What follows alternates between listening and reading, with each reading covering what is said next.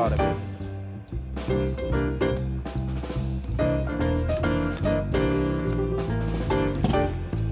I don't know if it's just a trend lately or something that's been going on for a long time, but it seems more and more people are having trouble landing their cars in between the white lines. So maybe it's time for a change.